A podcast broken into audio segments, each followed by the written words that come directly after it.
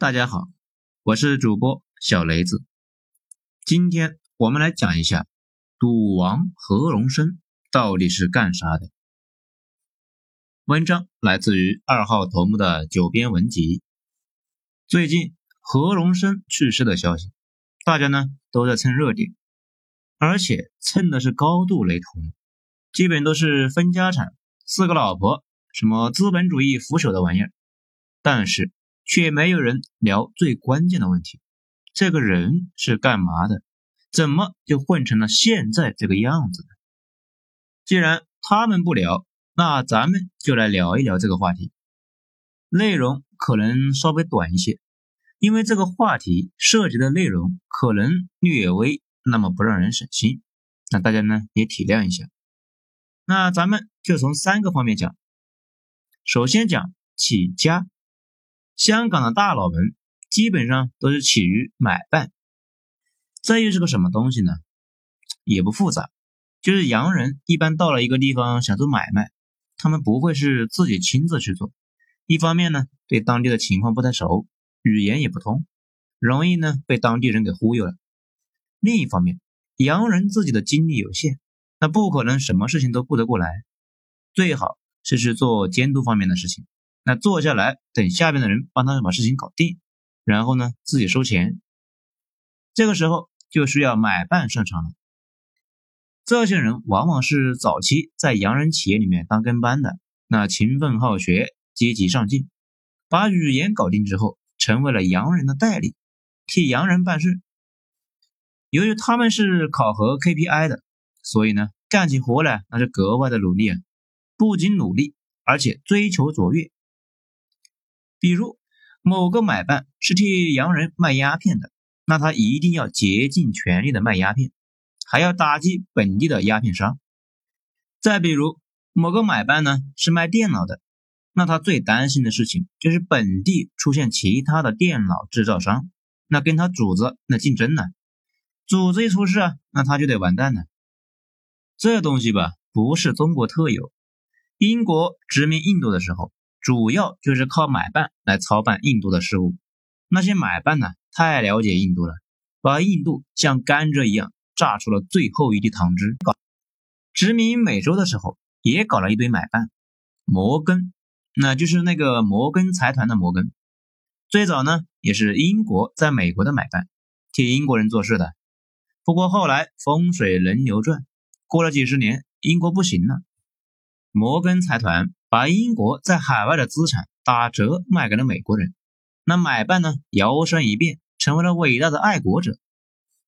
中国早期的买办呢，大部分都诞生于各个洋行，什么怡和洋行、汇丰银行、沙逊洋行，都是买办大本营呢。一般会选一些机灵而且伶俐的孩子进入银行，从跟班做起，学会外语，那然后去替洋人干活。干得好的，进取心强的，会遴选为头目。这些人就是候选买办，再通过不断的锤炼和考验，最终成为合格的买办。英语里面把这种人称为奴隶头子。他们会分到自己同胞完全没法想象的利益，不仅给利益，那还给身份呢。一般买办的终极高度就叫做某某某爵士，这个东西那可是可以继承下去的。所以把这一家子都给笼络了，死心塌地的给洋人干活，而且有规者心态作梗。这些人呢，比主子更加忠于压迫自己同胞的那个国家。我们知道，我们今天讲赌王，那主上呢是个犹太人，来中国溜达了一圈之后，和一个广东女人生下了几个娃，那之后呢就回英国去了，什么都没留下。这些娃当中呢，有一个叫河东。他进入了颐和洋行，通过自己不懈的努力和天资聪颖，成功成为了英国人的买办，替英国人办事情。而且他不是普通的买办，地位非常非常的高。而且大家注意一下，在传统封建社会，往往是你傍上了权力，那你就牛逼的不得了。在资本主义社会里面，有个东西和权力差不多，就是银行。你只要傍上了银行。银行就可以给你天量的资源，让你搞定任何事情，收购地产、吞并其他公司。这也是为什么香港的大家族基本都是有银行的背景，没有银行的钱，你连个毛线都搞不定呢。而且银行的大佬本身又是关系大户，手眼通天，你跟他们搭上了，可以帮你解决很多事情。这个河东呢，就是他们的家族的繁荣的开始。在这个人支持下，赌王他爹进入了沙逊洋行做买办，就是那个往中国倒卖鸦片的银行，可以说是买办一家人呢。那咱们再说说澳门的走私业务。我专门上百度看了一下，是怎么描述赌王发迹的。那果然没提啊，只说了一句去澳门发了财。不过有不少的文章描述他当时去澳洲的时候，那是有多惨。香港被日本人占领，他仓皇逃往澳门。离开香港的时候，身上只有十块钱。香港抗战中被日本占了，但是澳门一直没有被占，因为葡萄牙人尽管打不过日本。但是他们跟日本人说要驱逐在巴西的日本人，日本人没敢完全占领澳门。赌王呢，逃到澳门之后迅速发迹，其实这里面就藏了一个很大的问题。众所周知啊，人生最关键的第一桶金，如果你刚大学毕业就有几个亿去锻炼，定了个小目标，然后赔了五个小目标，但是依旧赢在了起跑线上。如果你直到五十岁才赚到人生的第一个一百万，那估计呢这一辈子也就那样了，想发大财是不可能的。赌王去澳门的时候确实是没啥钱的，身上只带了十块钱。问题是到了澳门，刚才说的那个传奇的河东爵士早就跑到那里去了，很快就跟河东牵上了线，然后加入了一家走私公司，并且因为河东的背景。他也是上流社会啊，很快就娶了第一任媳妇。这女人呢是西班牙的豪门。到此为止，出身香港买办家族的赌王和葡萄牙的豪门联姻了。后来的赌场传奇很多是依靠这个女人在澳门的背景。不过这个女人呢，整体是个悲剧，因为身体很快就垮了，吃药太多，那把胃给毁掉了，精神也出了点问题。一九五七年，她老公娶了别人，很快儿子呢也死了，女儿精神也出了问题。老太太后来是受尽苦痛，于二零零四年病逝。那咱们继续说赌王，他当时给日本人提供驳船等运输服务，换来大米和布料那等生活必需品，然后呢高价卖出去赚钱。大家想想就知道，走私这种事情吧。不仅要打通各方的关系，葡萄牙人、英国人、日本人、中国人，这怎么可能是一个大学刚毕业的小年轻做的事情吗？而且赌王在这家公司迅速就混到了合伙人的一职，并且在一九四三年，二十二岁的他就成了千万富翁。而且这里说的千万家产不是法币，而是美元。随后呢，又搞了一个煤油公司。继续跟日本人做买卖。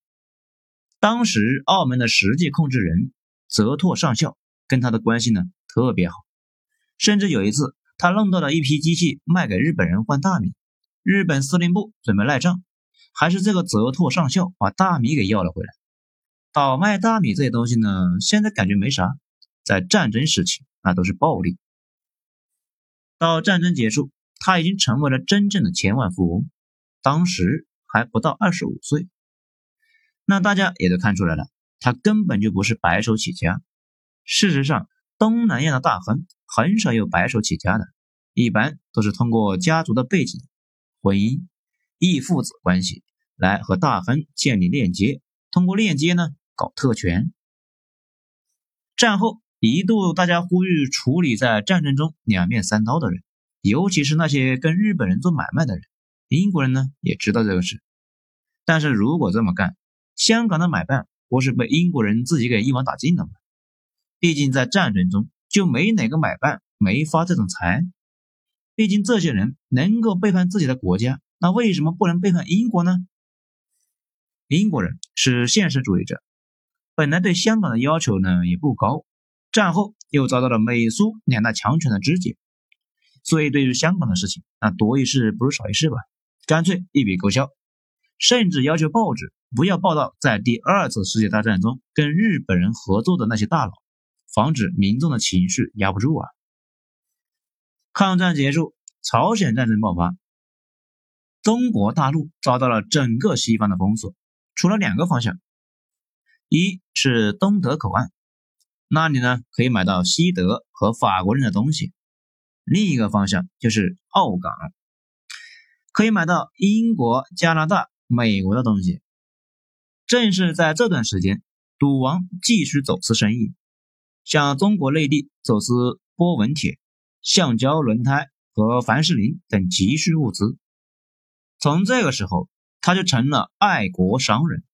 不过，他的走私规模远远没有另外一个人大，那也就是我们熟知的爱国商人霍英东。他们家呢，当时在忙活着向内地倒腾铁皮，这玩意是油桶的关键物资。同时，日本那边的松下松下幸之助那也在给美国造油桶。后来，韩国那也给越南战争中的美军搞过油桶，油桶是资本主义原始积累的重要成分。此外，不止香港、澳门，甚至新加坡也在参与对华的走私业务。英国人的操作呢非常沉迷，英国军队还在朝鲜苦战。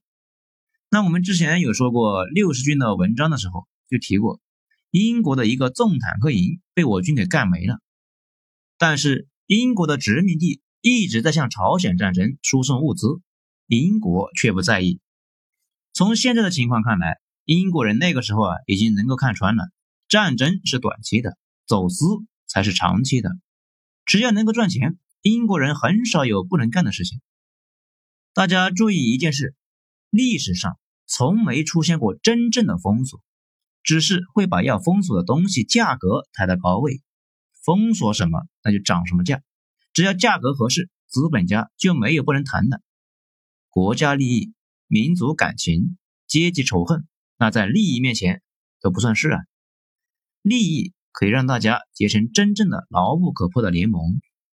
讲了以上两点，那咱们再来讲第三点：赌场业务。我们前面讲过，澳门和香港本身都是千年大港广州的外延。如果广州没被封锁，他俩呢，基本上只能是个宁波的水平，那给广州当马仔呀。但是后来广州不是被封锁了吗？香港就成了地下贸易通道，澳门呢也想当这个通道，不过条件不好，被香港给比下去了，只好发展赌博业。那这里有个问题，香港为什么不把赌博业也放开了呢？也不复杂，赌博尽管赚钱。但是对地区的腐蚀效果那太惊人了。英国人见多识广，知道一旦放开赌场，那这个地区啊，基本就会变得寸草不生，除了赌博，基本啥都做不了。这有点像农民种鸦片，或者是女孩们去做小姐。一旦开始了这个业务，这个地区迅速就会变得没个谱了。所以英国顶着巨大的压力，很早把香港的赌博给禁了。其他东南亚的国家呢，也差不多。纷纷禁赌，比如柬埔寨，本来呢是可以从澳门那里分一杯羹的，就在去年八月一十八日突然宣布禁赌，引发了大逃港，一堆中国投资人疯狂的撤离西港。而且赌博这玩意吧，本身是一本万利的事情，跟贩毒、军火、保险行业那没什么差别，属于高门槛、高盈利的操作。首先你想参加，人家也不让啊。其次，就算人家允许，你得有巨额的资本才能够参加。最后，你只要是做起来了，那基本就不会有竞争者，因为你不给他们发牌，他们想玩他也玩不了啊。从这里大家看出来了没有？这玩意的本质吧，不是经商，而是特权。类似的还有香港房地产，那也是这样，看着是市场竞争，不过需要天量的资金，准入门槛那是直插天际啊。如果没有银行的支持，根本就拿不下那些项目。所以呢，香港房地产商基本是都有银行大佬、义父，那或者是义兄，银行手里面有钱呢，但是不能直接去搞房地产，会通过这种私人的关系方式呢去寻租。赌王能够拿下澳门的博彩业，那也是这个原因。一方面他财力雄厚，并且背后有银行做后盾；另一方面，他媳妇呢跟葡萄牙当局的关系非常深。最重要的，他深刻理解了这个工作的本质是包税人。那什么是包税人呢？中世纪的国王们一般会把某个地区的税收承包给某个放高利贷的，让这个人去给他征税，到时候这个包税人上交百分之九十。自己留下百分之十，这样呢，包税人有动力去办事，而且替国王承担骂名。由于犹太人很多呢是放高利贷的，所以他们经常承担包税人。欧洲人讨厌犹太人，也跟他们经常干这的事有关系。所以赌王做的很绝啊，表示赌场收益的百分之九十直接交给了澳门当局，那一下子赢得了澳门当局的支持啊。加上上面说的那些准入门槛极高，他顺利的拿下了牌照。而且他的神话主要又依赖于另一波的历史大潮。他拿到澳门博彩业牌照的时候啊，澳门的博彩并没有那么赚钱。但是很快的，亚洲四小龙经济腾飞，涌现出无数的富人。这些人有了博彩的需求，那赌博业收入的疯狂膨胀。后来又有了中国大陆的加入。澳门的博彩盈利呢，彻底超过了拉斯维加斯，成为了世界第一大赌城。搞定这玩意之后，赌王的风光人生呢，也就注定了。后世那就跟开了挂似的狂飙啊！最终去世的时候攒下了五千亿的财富。你现在能够拿到一个赌博的牌照，那你也能发。好了，这也进入尾声了。讲到这里呢，咱们就不继续准备往下讲了。赌王的一生就是资本主义裙带关系的一生，香港豪门买办掺和包税人业务的一生，而且现在网上分裂的不行了，一方面对九九六、对马杰克还有钱呢各种不满，但是又对一个赌博资本家赞颂不已，三观呢歪的是可以了。赌博的唯一好处，应该就是把那些智商配不上财富的人打回原形。至于你说爱国的事吧，咱不想多说，因为在英国人、葡萄牙人那里，他也是爱国者。不过他客观上把一个藏污纳垢、极大可能导致社会分裂的行业搞成了现在的这个模式。现在的澳门整体贫富差距那要比香港要小得多，怨气那也小得多。一海之隔的香港乱成了那样，澳门呢依旧非常的稳。跟他个人做事的风格有很大的关系。他把赌场的天量利润对澳门老百姓做了转移支付。当然了，澳门小得多，那这也是优势。倒也不是持否定的看法，就是觉得吧，大家都客观一点。赌王之后，别再有赌王了。好了，今天呢，咱们就讲到这里，精彩下次接着继续。我是主播小雷子，谢谢大家的收听。